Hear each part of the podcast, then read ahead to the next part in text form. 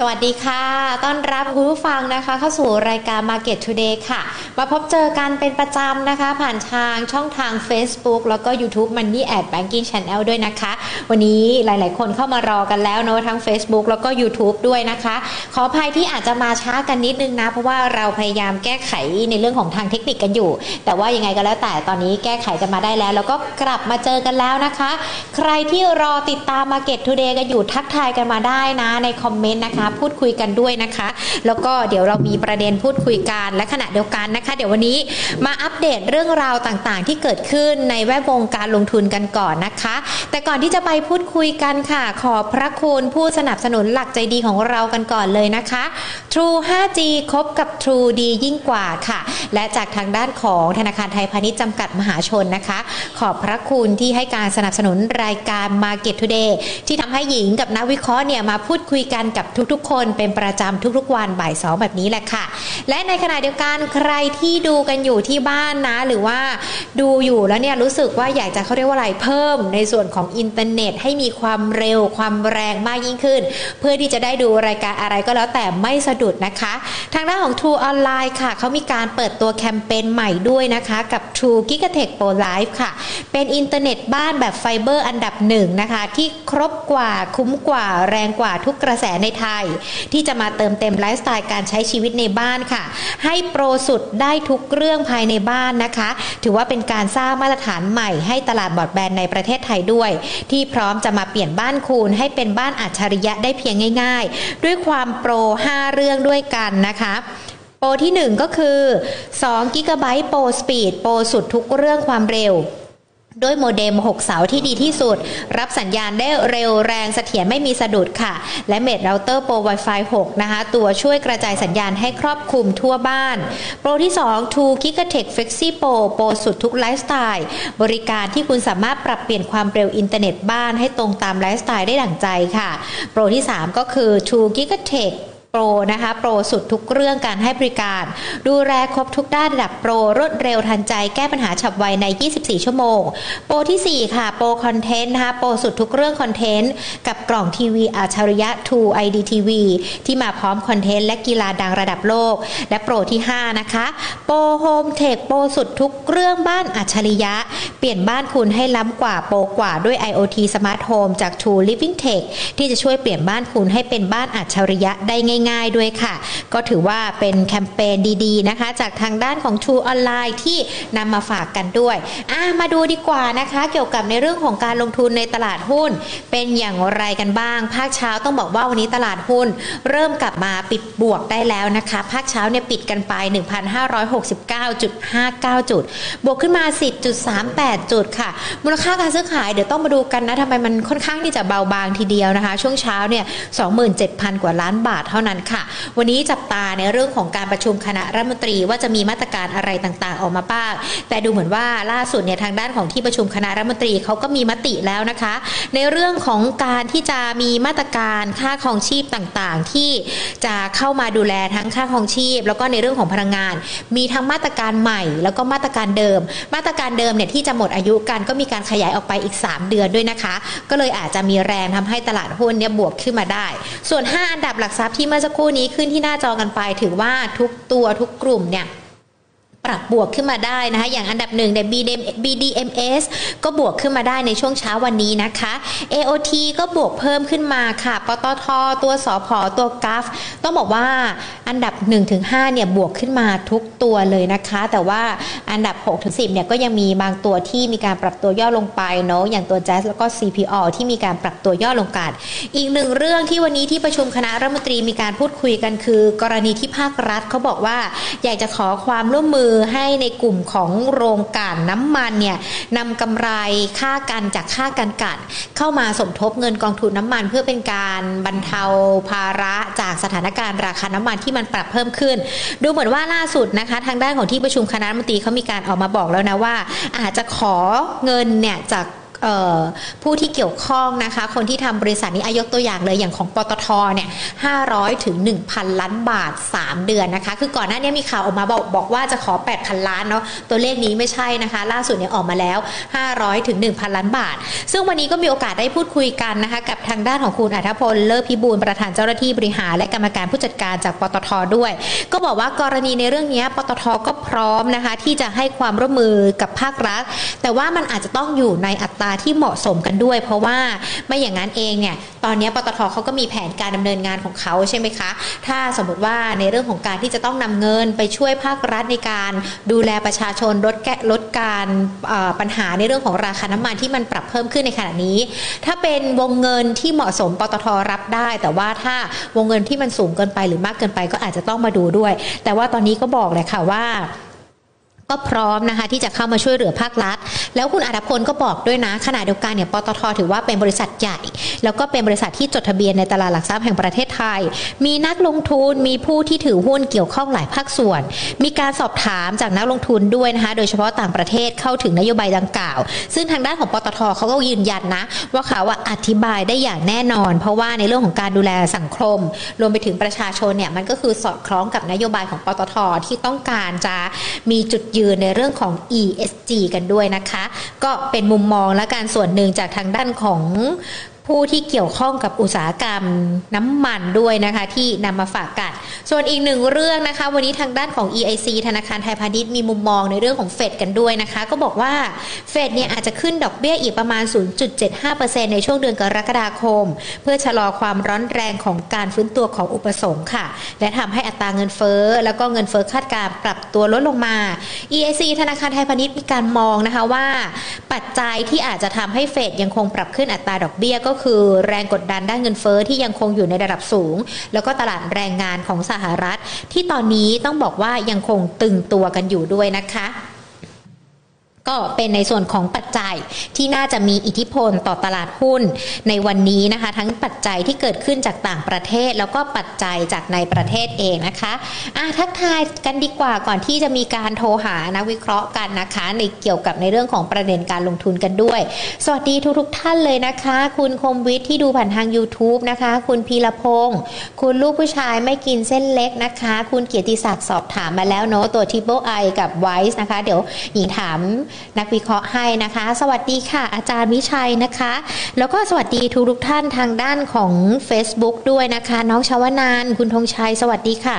คุณนพพนนิชชัยเทียนพลนะคะ แล้วก็สวัสดีคุณพรทิพย์ด้วย สวัสดีหลาย ๆ ท่านเลยนะคะ ที่เข้ามาพูดคุยกัน คุณจักรวาลสวัสดีค่ะ เดี๋ยววันนี้เราจะมีการพูดคุยกันนะคะ กับคุณอาภพรแสวงพักผู้มีการบริหารฝ่ายวิจัยหลักทรัพย์ จากบริษัททรัพย์ DBS Wicker ประเทศไทยด้วยนะคะ เดี๋ยวเรามาพูดคุยกันนะคะ ใครที่มีคำถาม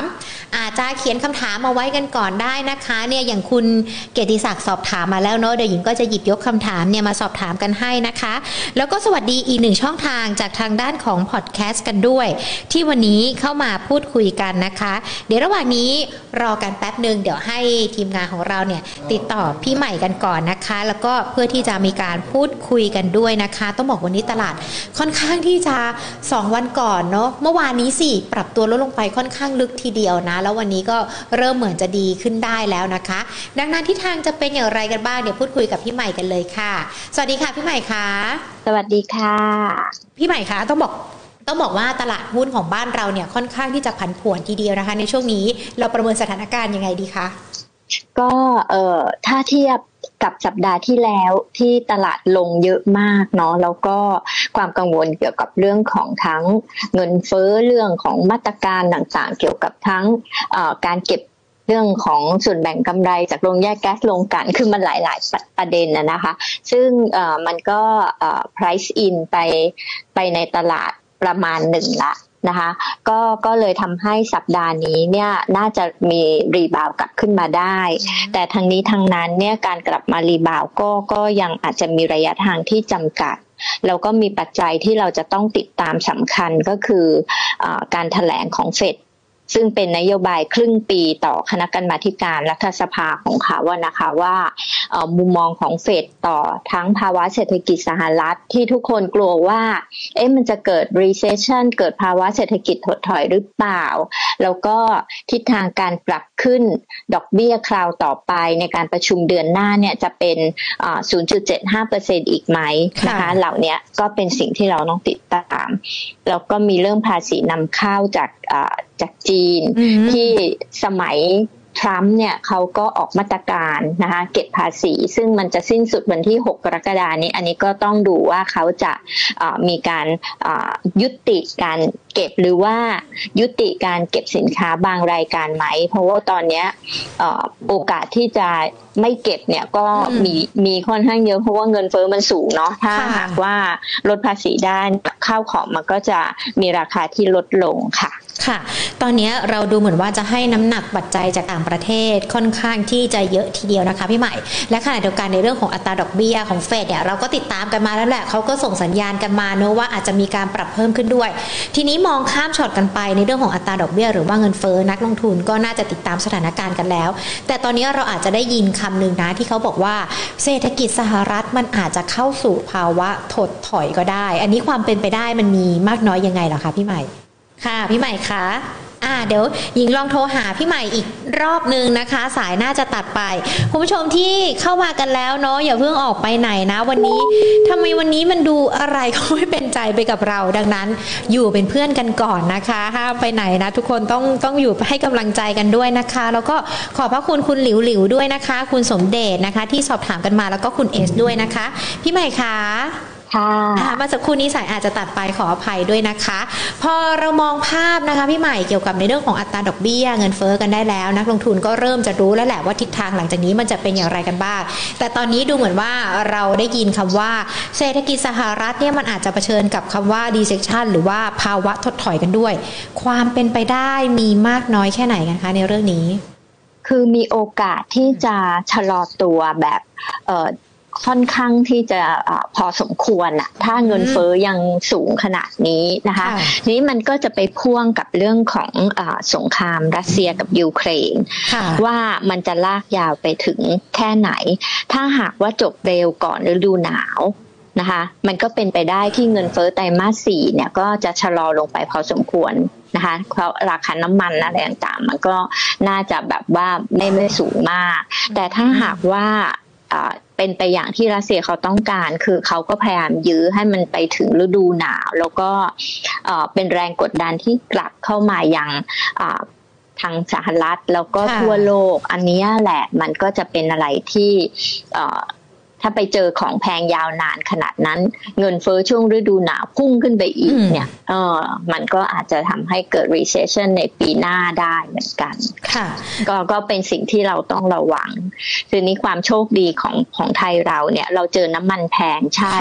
แต่อีกฝั่งหนึ่งเรื่องของความมั่นคงทางอาหารเนี่ยเราก็อาจจะไม่ได้มีเหมือนประเทศอื่นเนาะพี่มีความเสี่ยงสูงมาก ๆ คือของมันแพงขึ้นแต่เราไม่ถึงกับขาดแคลนแต่บางประเทศเขาแบบอาการหนักจริง ๆ ค่ะค่ะอ๋อก็เป็นในเรื่องของ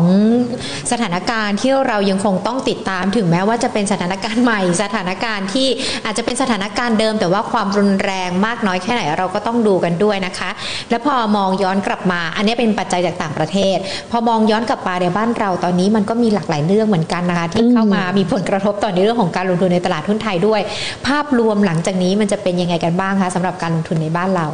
ก็คิดว่าเนี่ยค่ะ เราก็ลุ้นอยู่ว่ารีบาวรอบนี้เนี่ยจะกลับไปถึง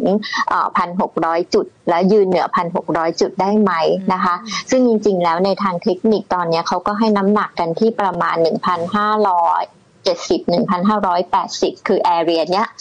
เป็นเป็นเป้าหมายระยะสั้นมากไปก่อน ถ้าหากว่าขยับขึ้นไปเหนือพันห้าแปดสิบได้ก็ต้องไปดูต่อว่ายืนเหนือพันหกได้ไหม ซึ่ง มันก็ต้องขึ้นอยู่กับปัจจัยแล้วว่าปัจจัยองค์รวมเนี่ยนะคะไม่ว่าจะเป็นเรื่องของอแถลงการของเฟดก็ดี หรือว่าบ้านเราเองเกี่ยวกับมาตรการทั้ง เก็บส่วนแบ่งกำไรโรงการโรงแยกแก๊สภาษีขายหุ้น อะไรพวกนี้นะมันเออมันจะเป็นอย่างไรนะคะ ถ้าออกมาเทิร์นเอาออกมาไม่ได้แย่มาก โอเค เราก็ยังมีลุ้นพันหกแต่ว่าถ้าเทิร์นเอาออกมาเป็นความเสี่ยง แล้วก็กระทบกระเทือนเนี่ยก็อาจจะ ขึ้นไปยืนเหนือพันหกลำบากเหมือนกัน ซึ่งถ้าหายืนเหนือพันหกไม่ได้ก็ให้ภาพว่ามันอาจจะม้วนกลับลงมาอีกรอบหนึ่ง ซึ่งกลับลงมาอีกรอบหนึ่งเนี่ยก็จะกลับมาที่พันห้าห้าสิบพันห้าสี่สิบหรือก็พันห้าร้อยต้นค่ะ คือคือมองภาพเอาเป็นว่า เด้งได้ช่วงสั้น ถ้าเด้งไม่ไกลก็ยังเป็นไซเวดาวอยู่สรุปแบบนั้นค่ะ วันนี้มีการประชุมคณะรัฐมนตรีด้วยนะคะ แล้วก็แน่นอนในเรื่องของการจัดเก็บที่อยากจะให้มีการนำค่าโรงกันของน้ำมันเนี่ยเข้ามาช่วยสนับสนุนเงินกองทุนของภาครัฐ ก่อนหน้านี้มันยังไม่เห็นตัวเลขที่ชัดเจนนะคะ ว่าเขาต้องการเท่าไหร่แต่ดูเหมือนล่าสุดน่าจะประมาณสัก 500ถึง1,000 ล้านบาท พี่ใหม่มองว่าถ้าพอมันมีตัวเลขที่ชัดเจนมากขึ้น แล้วทางด้านของบริษัทผู้ผลิตเองเขาเขาโอเคตกลงรับได้กับตัวเลขนี้ มันก็จะไม่มีผลกระทบอะไรกับตลาดหุ้นมากนักหรือเปล่าคะ ก็คิดว่าถ้าหากว่าตัวเลขออกมา คือก่อนหน้านี้เนี่ยพูดกันตัวเลขเยอะมากหมื่นแปดสองหมื่นนะคะถ้าถ้าออกมาเป็นอย่างที่ว่านี้เราก็คิดว่าความกังวลต่างๆผ่อนคลายหุ้นลงกันก็จะรีบาวขึ้นมาในช่วงสั้นได้ ซึ่งในช่วงเช้าที่เราเทรดกันวันนี้ก็ก็เด้งกลับขึ้นมาในระดับหนึ่งแล้วเนาะแต่ว่าพอพอข่าวข่าวออกมาแบบนี้แล้วเนี่ยครึ่งบ่ายก็น่าจะดีขึ้นค่ะอืมค่ะฉะนั้นวันนี้บ่ายเนี้ยเราก็ไปลุ้นหนึ่งพันห้าร้อยแปดสิบกันค่ะแล้วก็ขณะเดียวกันวันนี้มีการประชุมคณะรัฐมนตรีด้วยนะคะ ไฟเขียวทั้งเราเที่ยวด้วยการเฟสสี่เพิ่มเติม หรือว่าแม้แต่มาตรการที่จะเข้ามาดูแลลดผลภาระของประชาชนกันด้วยขยายกันไปอีก 3 เดือน ปัจจัยตรงนี้มันจะทำให้เซนติเมนต์ตลาดปรับตัวดีขึ้นได้ไหมคะ ซึ่งซึ่งเอ่อเรื่องของท่องเที่ยวมาตรการตรงเนี้ยพี่ว่าก็คือตลาดรับรู้แล้วแหละ เพราะว่าอันนี้เป็นไปตามคาดนะค่ะเอ่อท่องเที่ยวเฟสสี่อะไรเงี้ยนะคะ หรือว่าต้องเอาเงินที่บริษัทเอกชนพาพนักงานไปท่องเที่ยวเมืองหลักเมืองรองเอามาลดภาษีได้ลดหย่อนภาษีไอ้ก็เป็นไปตามคาดนะคะในใน part ของท่องเที่ยวเนี่ยถือว่า in line เนาะ แต่ว่าใน part ของตัวโรงกลั่นโรงแยกแก๊สเนี่ยคือดีกว่าคาด อืม ค่ะ ถ้าอย่างนั้นเองภาพตลาดที่มันอาจจะมีทั้งดีกว่าคาด เป็นไปตามคาด หรือว่าอาจจะแย่กว่าคาดในบางครั้ง นักลงทุนในช่วงนี้ล่ะคะวิธีการลงทุนหรือว่าแม้แต่กลยุทธ์การลงทุนที่เหมาะสมควรจะเป็นแบบไหนดีคะพี่ใหม่ พี่คิดว่าตลาดเนี่ยถึงแม้จะมีข่าวดีเข้ามาบ้างเนี่ย แต่ว่าโดยองค์รวมนะคะมันก็ยังถูกกดดันจากเรื่องของเงินเฟ้อที่สูง แล้วก็เรื่องของภาวะเศรษฐกิจที่เจอเรื่องของข้าวของแพงเนี่ยมันกำลังซื้อมันจะฝืนช้าเหมือนกัน เพราะฉะนั้นเนี่ยเรายังต้องระวังแล้วก็เชื่อว่า ดาวไซส์มันก็อาจจะยังยังมีได้อีก เพราะว่าเนี่ยเฟดยังประชุมอีกหลายรอบนะคะเพราะงั้นพอพอใกล้ประชุมหรือว่าอพอกังวลเรื่องของตัวเลขเงินเฟอ้อที่สูงเนี่ยมันก็จะทำให้ตลาดแกว่งลงได้อีกอในแง่กลยุทธ์เนี่ยเราก็เลยคิดว่าคงจะต้องแบบว่าเก่งกำไรช่วงสั้นไปก่อนนะสำหรับคนที่ยังยังลงทุนอยู่อย่างต่อเนื่องในในใน ในช่วงนี้ค่ะ ก็อย่าหวัง gap มากก็เก็งเป็นรอบๆไป ทีนี้ส่วนคนที่จะซื้อลงทุนเนี่ยพี่คิดว่าใจเย็นๆนิดหนึ่งนะคะ แล้วก็ถ้าซื้อก็เอาหลายๆไม้หน่อย หมายถึงว่า ถอยรับเป็น step step ไปค่ะค่ะ งั้นถ้าเก็งเป็นรอบนะคะ ในช่วงนี้มันยังมีตัวไหนให้นักลงทุนได้บ้างคะหญิงอาจจะขอพี่ใหม่มองเป็นทั้งเก็งเป็นรอบกับลงทุนในระยะยาวที่เราอาจจะไปรับเป็นไม้ไม้ได้นะคะ แบ่งออกมาเป็นสองฝั่งล้วกันเพราะว่านักลงทุนเรามีหลากหลายรูปแบบนะคะมาเริ่มกันที่เก่งเป็นรอบกันก่อนดีกว่าค่ะ ควรจะเป็นตัวไหนกลุ่มไหนสำหรับในช่วงสถานการณ์ที่เกิดขึ้นแบบนี้คะ ก็คือถ้าเรามาดูกลุ่มที่เกี่ยวกับ reopening นะคะ ตัวที่เรามองไว้ก็จะมีเบมนะคะ ซึ่งพอดีได้ตัวเลขเดือนล่าสุดเขามาก็คือมิถุนาเนี่ยตัวเลขผู้ใช้ทางด่วน แล้วก็ตัวเลขคนที่ใช้บริการรถไฟฟ้ารถใต้ดินเนี่ยก็ดีขึ้นมากนะคะ เรียกว่าโดยถั่วเฉลี่ยแล้วกลับมาประมาณสัก 90%ของก่อนโควิดได้นะคะเพราะนั้นอันนี้ก็น่าสนใจ ส่วนตัวถ้าเป็น CPN CPN ก็โอเคนะ เพราะว่าตอนนี้ส่วนลดค่าเช่าเหลือประมาณ 10 กว่าเปอร์เซ็นต์ จากปีที่แล้วไตรมาสสองเนี่ยอยู่ที่สักประมาณ 40เปอร์เซ็นต์ได้ เพราะนั้นตรงนี้ก็ก็ถือว่าเออร์เน็งไตรมาสสองก็น่าจะดีขึ้น อันนี้ก็เป็นมินมินก็โอเค ตอนแรกก็กังวลเหมือนกันว่าเอยุโรปมีแบบฝีดาดลิงแล้วจะกระทบท่องเที่ยวไหมก็ปรากฏว่าเออก็ก็ไม่ถึงกับมาก แล้วก็ธุรกิจเขาก็เรียกว่ากระแสเงินสดจากการดำเนินงานกลับมาเป็นบวกได้ดีพอสมควรแล้ว เราก็คิดว่าอันนี้ก็เป็นอีกตัวที่น่าสนใจค่ะ อันนี้คือในทีม reopening ค่ะค่ะยังมีทีนี้ด้วยไหมคะพี่ใหม่ถ้าพูดถึงในทีม turn around แล้วก็ defensive ในตัวด้วยเนี่ย ก็จะมีตัวโรงไฟฟ้าที่ขายให้กับภาคอุตสาหกรรมเยอะๆ เพราะตอน Q1 นี่แบบ แย่มากเลย เจอต้นทุนแพงค่าไฟก็ยังขยับขึ้นไม่ได้อะไรแบบเนี้ยนะคะแต่พอตอนไตรมาสสองเนี่ยจะดีขึ้นละเพราะว่าค่าไฟค่า FT เพิ่มขึ้น แล้วมองไปข้างหน้ารอบต่อไปนะคะก็คือกันยาถึงธันวาไอ้ไม่ใช่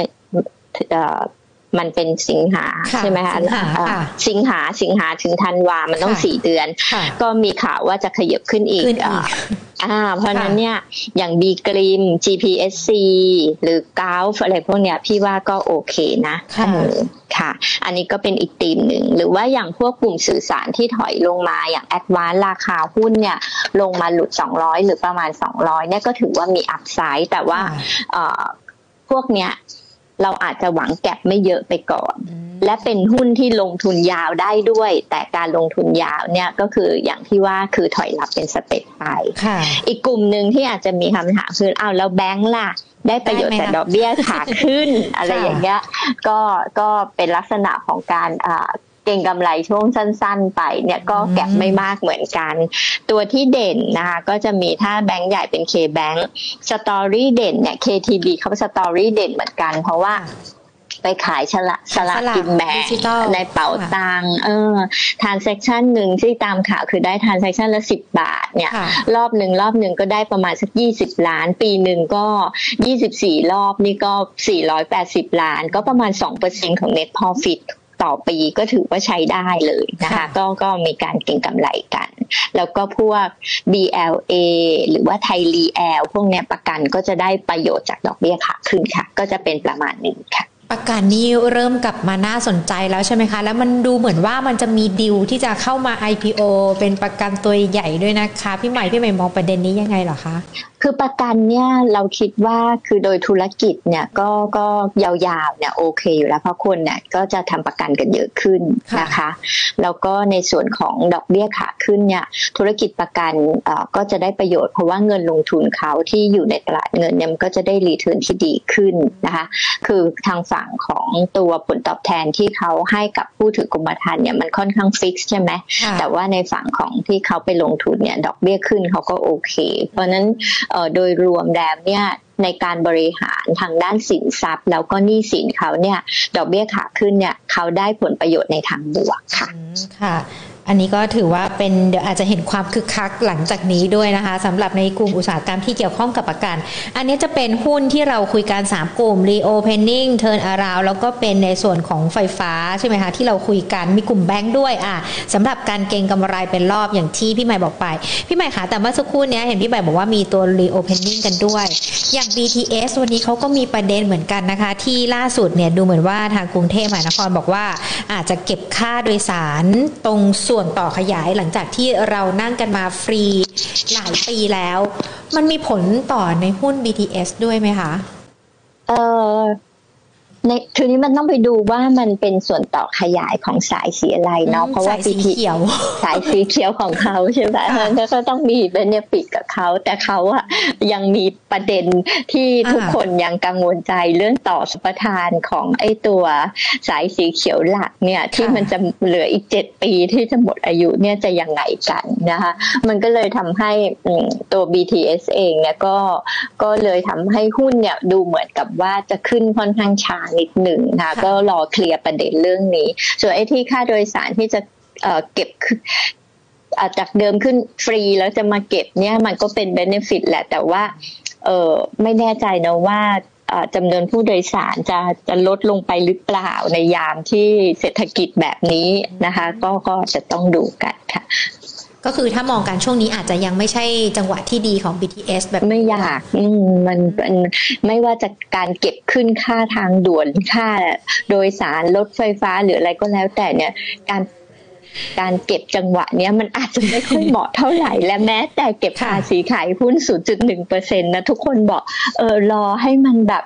สถานการณ์ภาวะโดยรวมดีกว่านี้ก่อนดีไหม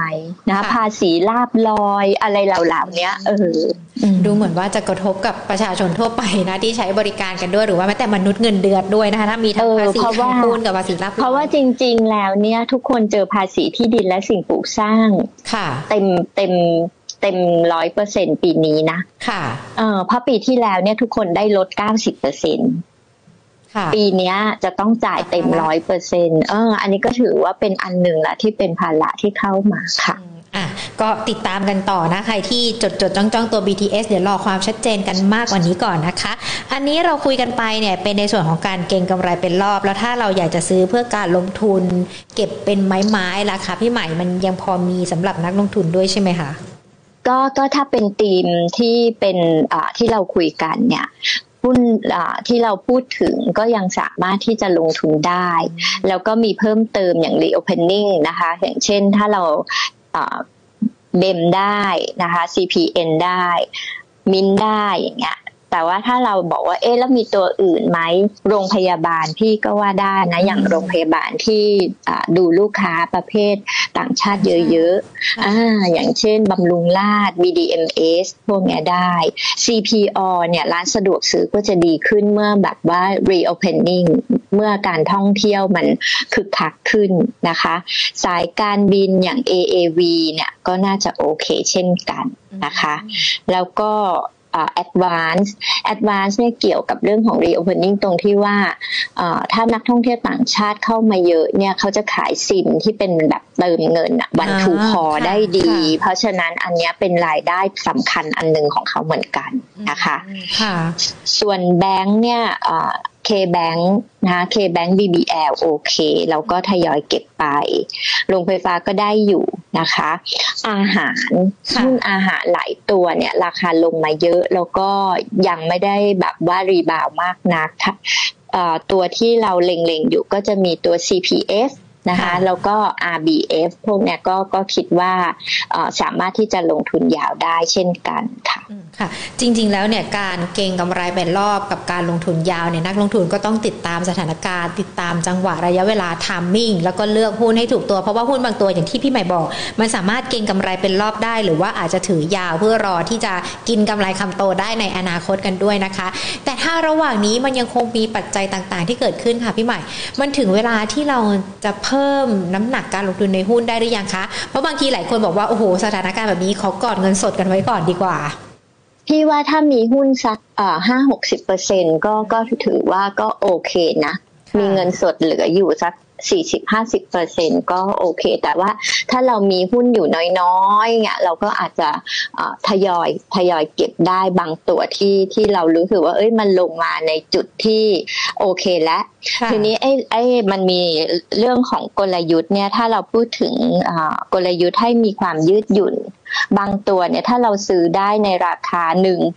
นะคะ สมมุติว่าเราซื้อบีกลิ่นได้ เอางี้ที่ยกตัวอย่าง สมมติว่าเราซื้อบีกลิ่นได้ที่ราคาสักประมาณสามสิบเอ็ดบาทสามสิบเอ็ดบาทเนี่ยเราจะเก่งกำไรหรือเราจะลงทุนก็ได้ อันนี้คือเรามีมี option ทั้งสอง option เพราะมันเป็นต้นทุนที่เรามีอยู่ เนี่ยมันเป็นต้นทุนที่ที่ไม่แพงเออเออแต่หากว่าเราเข้าบีกริมที่ประมาณสามสิบสี่อันนี้ก็อาจจะลากต้นทุนขึ้นมาระดับหนึ่งแล้ว ตรงสามสิบสี่เนี่ยเราอาจจะ เอ๊ะ หรือว่าเล่นเล่นรอบไปก่อนขึ้นไปสามสิบสามสิบหกบาทห้าสิบสามสิบเจ็ดอาจจะ take profit สักรอบหนึ่ง แต่ไอ้ส่วนสามสิบเอ็ดเนี่ยเราอาจจะแบบ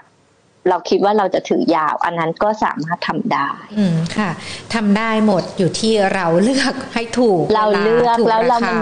ถูกค่ะ แล้วมันอยู่ที่ว่าเราอะ เข้าจังหวะไหนต้นทุนเราเท่าไหร่ ถ้าต้นทุนเราไม่สูงต้นทุนเราต่ำเนี่ยเรามีสิทธิ์เลือก ค่ะะถือว่าเป็นคำแนะนำนะคะสำหรับนักลงทุนที่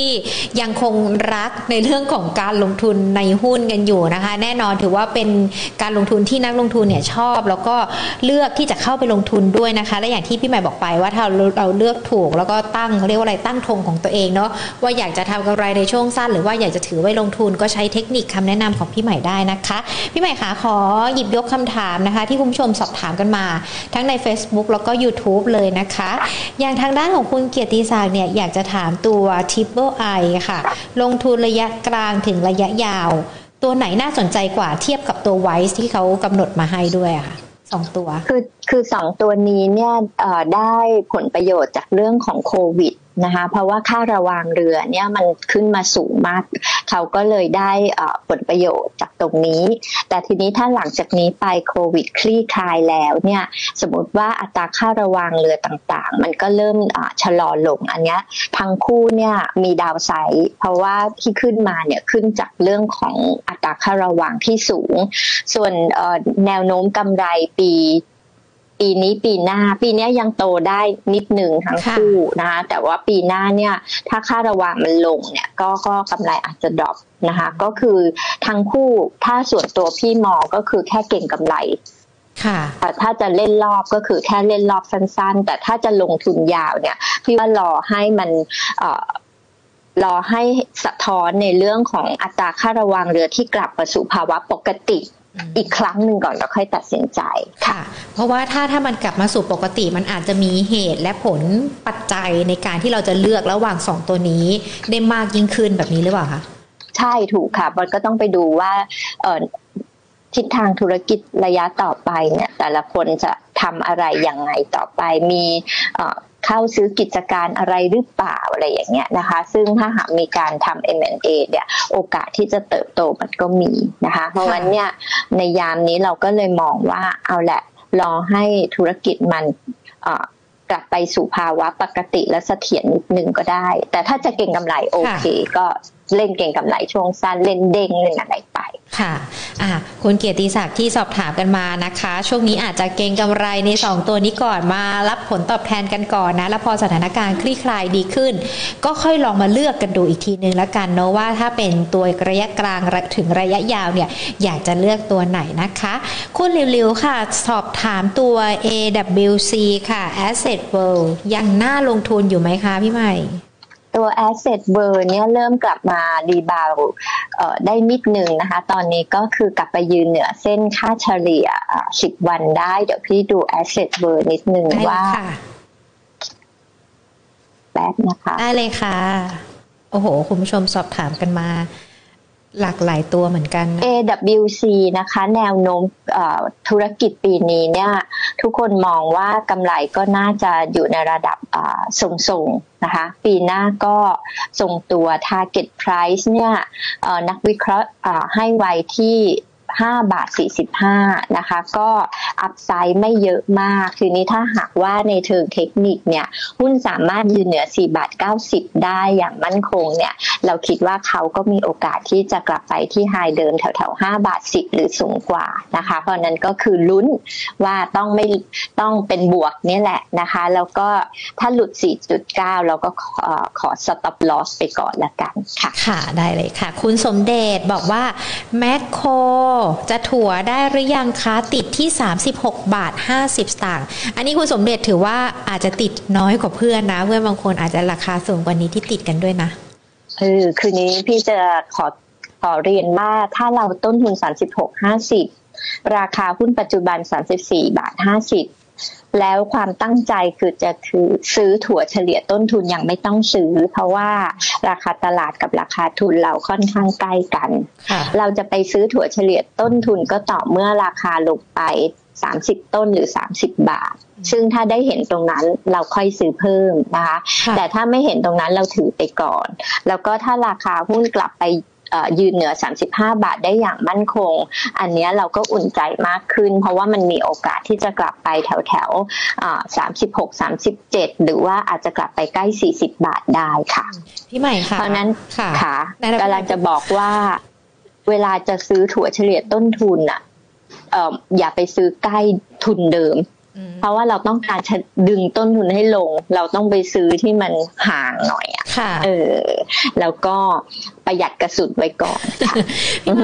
ฟังแบบนี้แล้วใจคอไม่ค่อยดี แสดงว่าโอกาสที่ราคามันจะลงไปก็ก็ยังคงมีอยู่เหรอคะมันคือเกิดไม่จากอะไรไม่มันไม่แน่ไม่แน่ว่าจะลงหรือไม่ลง แต่พี่อยากให้ประหยัดกระสุนอืมคือถ้าไม่มีสามสิบเอ็ดสามสิบ สบายใจได้ ไอ้ค่ะต้นทุนที่เรามีสามสิบหกบาทห้าสิบไม่ได้สูง ค่ะอ่าเทียบกับอ่าเทียบกับเป้าหมายที่นักวิเคราะห์ให้ไว้นะคะเอ่อสำหรับตัวแมคโครเนี่ยนักวิเคราะห์ให้ target price เอาไว้ที่45อืมอ่า เพราะงั้นคือความหมายของพี่ก็คือว่าต้นทุน36.5ถือไปเถอะ ค่ะถ้าถ้าจะถ้าจะถัวอีกทีเนี่ย จะไปใช้กระสุนที่เรามีอยู่ หน้าตักที่เรามีอยู่เนี่ยไปใช้อ่าตอนที่มันลงมา เยอะๆดีกว่า เพราะว่าถ้าเราซื้อ 34.5 ต้นทุนเฉลี่ยเราคือ 35.5 ซื้อเท่าเดิมนะเดิม36จุดเออ มันก็มันก็ทุนไม่ได้ลงมาสักเท่าไหร่ มันก็ไม่ได้ค่อยมีนัยยะสำคัญไง อ๋ออมค่ะถือว่าเป็นวิธีการถั่วเฉลี่ยสำหรับหุ้นตัวอื่น ๆ ด้วยนะสำหรับด้วยด้วยคุณผู้ค่ะฟังที่ดูเราอยู่เนี่ยแล้วก็อยากจะลองถั่วตัวอื่น ๆ ดู อันนี้ก็ถือว่าเป็นคำแนะนำที่ดีเลยนะคะพี่ใหม่สำหรับคุณสมเด็จที่สอบถามตัวแมคโครมา ขอบพระคุณด้วยนะคะ ที่สอบถามตัวนี้มาด้วยเนาะคุณเอสค่ะ สอบถามตัวบ้านปูค่ะ แนวโน้มจะขึ้นถึง 13 บาท 50 สตางค์เหมือนรอบที่แล้วไหมคะสำหรับบ้านปู พี่กำลังลุ้นอยู่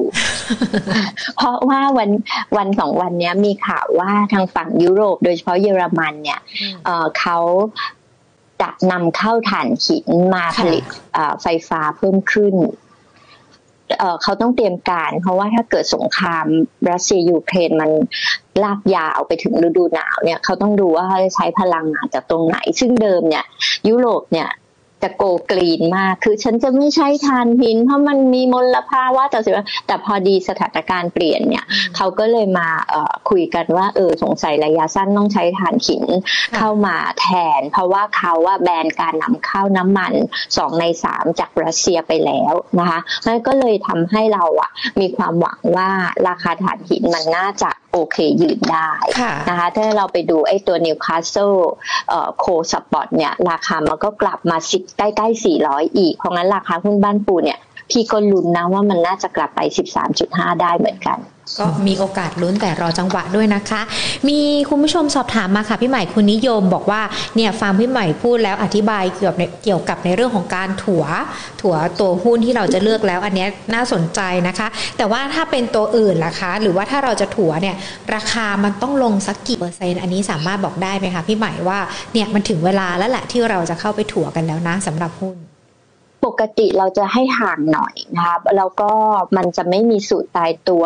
เราต้องไปดูราคาไปดูเอ่อไปดูกราฟราคาหุ้นด้วยว่าค่ะเอ่อหุ้นตัวเนี้ยเขาเคยเอ่อทำไฮโลที่เท่าไหร่เพราะฉะนั้นเนี่ย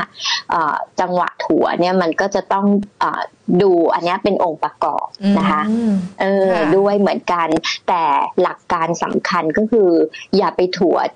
ใกล้ต้นทุนเดิม เพราะว่าถัวแล้ว เพราะว่าเป้าประสงค์เราอะเราอยากให้ทุนมันลงถูกไหมค่ะค่ะเพราะงั้นถ้าเราไปถัวใกล้ต้นทุนเดิมเนี่ยละต้นทุนมันลงมานิดเดียวอะเปลืองตังค์เราเปล่าๆอะอืมอืมค่ะนะคะก็ถือว่าตอบคำถามคุณนิยมด้วยนะคะ ลองดูราคา ตัวหุ้นที่เราจะเลือกแล้วก็ถ้าจะถั่วเนี่ยก็คืออย่าไปซื้อใกล้กับราคาเดิมเท่านั้นเองดูกราฟดูอายกตัวอย่างอีกนิดนึงได้สมเลยมติค่ะว่าเราสมมติว่าเรามีเคแบงหนึ่งค่ะห้าห้าหนึ่งห้าห้าตอนนี้หนึ่งสี่เก้าจุดห้าถามว่าเอ๊ะหนึ่งสี่เก้าจุดห้ากับหนึ่งห้าห้าเราจะถั่วไหมอืมเอ่อก็ยังไม่อาจจะไม่จำเป็น แต่ถ้าหากว่าลงมาหนึ่งสี่ห้า ค่ะหนึ่งสี่ห้าเราจะถัวเพราะว่าหนึ่งห้าหนึ่งห้าห้าหนึ่งสี่ห้าต้นทุนจะกลับไปที่ประมาณเอ่อใกล้ๆหนึ่งห้าศูนร้ย์อยห้าสิบซึ่งหนึ่งห้าศูนย์เนี่ยมันคือราคาที่เกาะอยู่บนเส้น moving สิบวันค่ะอะไรอย่างเงี้ยค่ะเออ มันก็มีอ่าอย่างเงี้ย โอเคหนึ่งสี่ห้าควรถั่ว แต่ถามว่าถั่วแบบ คือถั่วไม้เดียวไหมอืม พี่ค่ะคิดว่าเราจะต้องเผื่อเหลือเผื่อขาดที่เราอาจจะต้องเตรียมตังค์ไว้ถั่วอีกไม้หนึ่งเผื่อมันลงมาหนึ่งสามศูนย์หนึ่งสามห้าอืมอ่าเวลาถั่วเนี่ย มันไม่จำเป็นว่าเราจะต้องถั่วไม้เดียวนะอาจจะต้องเผื่อเผื่อถั่วสัก สองสามไม้ค่ะมันมันจะต้องมีเทคนิคแบบนี้นิดนึงเป็นเทคนิคเพิ่มสำหรับหลายคนนะคะที่ที่สอบถามมาด้วยนะคะอ่าเดี๋ยวหญิงขออีกสักสองตัวแล้วกันนะคะพี่ใหม่คะคุณเทียนชัย CPO เราคุยกันไปแล้วเนาะมีตัวติดล้อค่ะ ถามมาหลายคนเลยทำไมติดล้อราคาลงเยอะจังเลยคะ เกิดอะไรขึ้นสำหรับตัวนี้ คือจริง ๆ แล้วกลุ่มไฟแนนซ์เนี่ยนะคะก็ก็คือลงหมดเลยนะคะทั้ง MTC ติดล้อเอ่อแล้วก็สวัสด์พวกนี้เพราะว่าอะไรเพราะว่าตอนนี้แบงก์ออมสินน่ะเขาเข้ามาเป็นผู้เล่นรายใหม่นะคะแล้วก็เอ่อตอนเดิมเนี่ยก็เข้ามาในส่วนของธุรกิจเช่าซื้อแล้วนะคะก็สะเทือนไปรอบหนึ่งเนี่ยตอนนี้เนี่ยเขาเพิ่งจะไปเซ็นสัญญา MOU กับทางกลุ่มบางจาก แล้วก็ทิพย Holding ที่จะมาทำธุรกิจไอ้ตัวสินเชื่อที่ดินและขายฝากที่ดินเนี่ยอันนี้ก็จะสะเทือนกลุ่มไฟแนนซ์อีกอีกระลอกหนึ่งเหมือนกัน รวมไปถึงล่าสุดเพิ่งจะมีข่าวออกมาว่า จะมีการกำหนดเพดานดอกเบี้ยเช่าซื้อรถยนต์และรถมอเตอร์ไซค์เนี่ยซึ่งเดิมเนี่ยบางอันเนี่ยคิดดอกเบี้ยเช่าซื้อ เกินกว่า 20%เช่น 23% 24%ก็จะกดลงมาเหลือ 15-20%เพราะงั้นเนี่ยอันนี้มันก็จะเป็นอะไรที่กดดันทาง sector ค่ะค่ะ ถ้าพอกดดันทาง sector แบบนี้แล้ว มันมันมันหมดเสน่ห์ไปแล้วหรอคะสำหรับกลุ่มนี้หรือว่าแม้แต่ตัวติดล้อเอง ก็น่าจะยังไม่ถึงกับหมดเสน่ห์ซะทีเดียว เพราะว่า sector นี้เนี่ยเขาก็พยายามที่จะเติบโตด้วยการขยายสาขาขยาย market share ในช่วงนี้นะคะ ซึ่งซึ่งก็ยังสามารถทำได้ในช่วง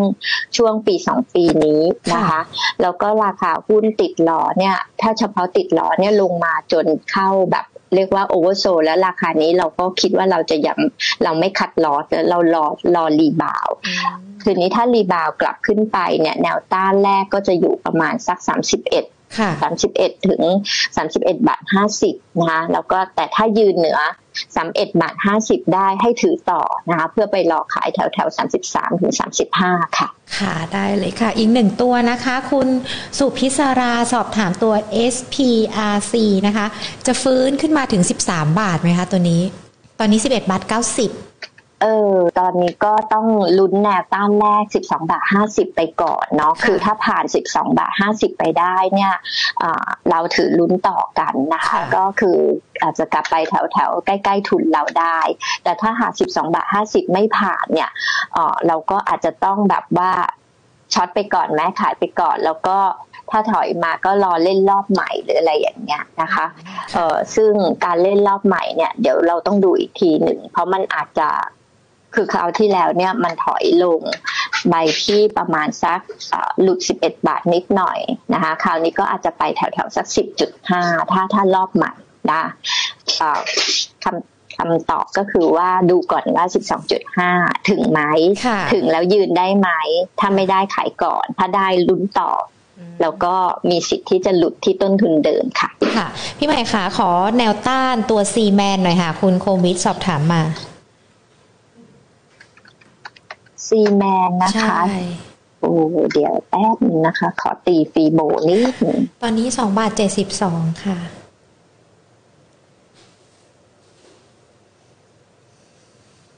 มีแนว 2.8 นะคะ แนวแรกนะคะแถวแถว2.8 แล้วก็ถ้ายืน 2.8 ได้ก็มี 3.2 3.3 ค่ะ ก็ก็ก็ลุ้นที่ 2.8 ก่อนละกันนะคะว่าได้ไหมนะคะค่ะได้เลยค่ะ พี่ใหม่ค่ะวันนี้เรียกได้ว่าครบนะคะ ทั้งในเรื่องของปัจจัยที่เกิดขึ้น แล้วก็มองภาพตลาดที่เราอาจจะต้องเจอกับสถานการณ์หลากหลายเลยนะคะ ที่เกิดขึ้นทั้งในประเทศแล้วก็ต่างประเทศ แต่ว่าในเรื่องของการลงทุนในตลาดหุ้นยังคงมีโอกาสสำหรับนักลงทุน แล้ววันนี้พี่ใหม่มาให้ความรู้กันด้วยนะคะ หุ้นที่อาจจะเก็งกำไรการหุ้นที่อาจจะถือลงทุนยาวเป็นรอบๆ และที่สำคัญวันนี้ ในเรื่องของการถั่วเฉลี่ยหุ้นนะคะ เชื่อได้ว่านักลงทุนเนี่ยจะได้รับความรู้ที่เป็นประโยชน์เลยนะคะ เพราะว่าทุกๆคนเนี่ยบอกว่าขอบคุณนะคะสำหรับแนวความคิดที่พี่ใหม่มาพูดคุยกันเกี่ยวกับในเรื่องของการถั่วเฉลี่ยหุ้นด้วยนะคะ เป็นคอมเมนต์หลากหลายคนเลยที่ขอบพระคุณผ่านมาจากทางด้านของ YouTube ไลฟ์กับ Facebook ไลฟ์ของเราด้วยนะคะ วันนี้ขอบพระคุณพี่ใหม่มากๆเลยนะคะ ที่เข้ามาพูดคุยกันและเดี๋ยวโอกาสหน้าพูดคุยกับ Market Today อีกนะคะ ค่ะ ด้วยความยินดีค่ะ สวัสดีทุกทุกท่านค่ะ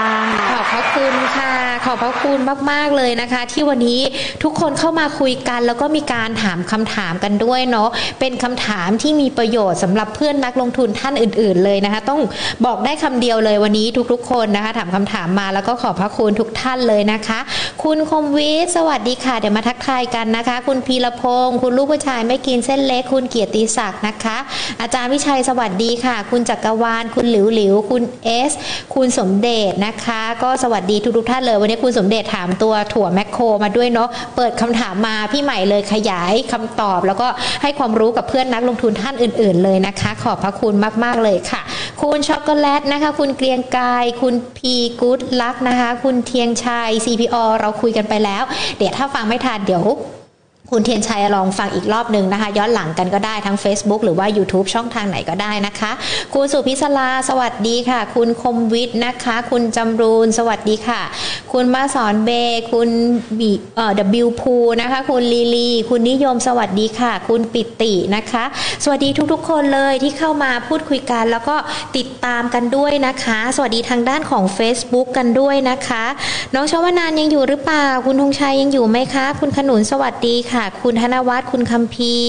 คุณสมานคุณสิริชัย คุณสมเกียรติ คุณวิชิต คุณวันเพ็ญนะคะ คุณสุรางสวัสดีค่ะ คุณมานัสนะคะ แล้วก็คุณมิวคูมิวคูด้วย สวัสดีทุกๆท่านเลยสำหรับการติดตามรับชมรับฟังกันนะคะ เดี๋ยวย้ำกันอีกรอบนึงเนาะ Market Today ของเราเนี่ยจะมาเจอกันเป็นประจำบ่ายสองนะคะ ใครที่มากันแล้วเนี่ยอาจจะเขียนคำถามตัวหุ้นที่ท่านอยากรู้ไว้ก่อนเลยก็ได้เนาะพอเวลาหญิงคุยกับนักวิเคราะห์กันไป พูดคุยภาพรวมกันแล้วจะได้หยิบยกคำถามกันมาลันกันมาตั้งแต่คำถามแรกเลยนะคะ แล้วก็เราจะพูดคุยกันประมาณหนึ่งชั่วโมง จบที่คำถามท่านไหนคำถามอื่นที่ไม่ได้ถามเนี่ยต้องขออภัยกันก่อนล่วงหน้าเลยนะ แล้วเดี๋ยวพรุ่งนี้กลับมาคุยกันใหม่กับนักวิเคราะห์ ท่านก็มาเป็นคำถามแรกกันเลยเนาะจะได้มีการพูดคุยกันแล้วก็หยิบยกคำถามมาด้วยนะคะ ดังนั้นเพื่อที่จะไม่พลาดทั้งในเรื่องของการพูดคุยกันการถามคำถามกับนักวิเคราะห์ อย่าลืมกดไลค์นะคะที่ Facebook กันหรือว่าแม้แต่กด Subscribe นะคะที่ YouTube Money and Banking Channel และถ้าใครยังไม่ได้เป็นเพื่อนกันทางไลน์นะคะ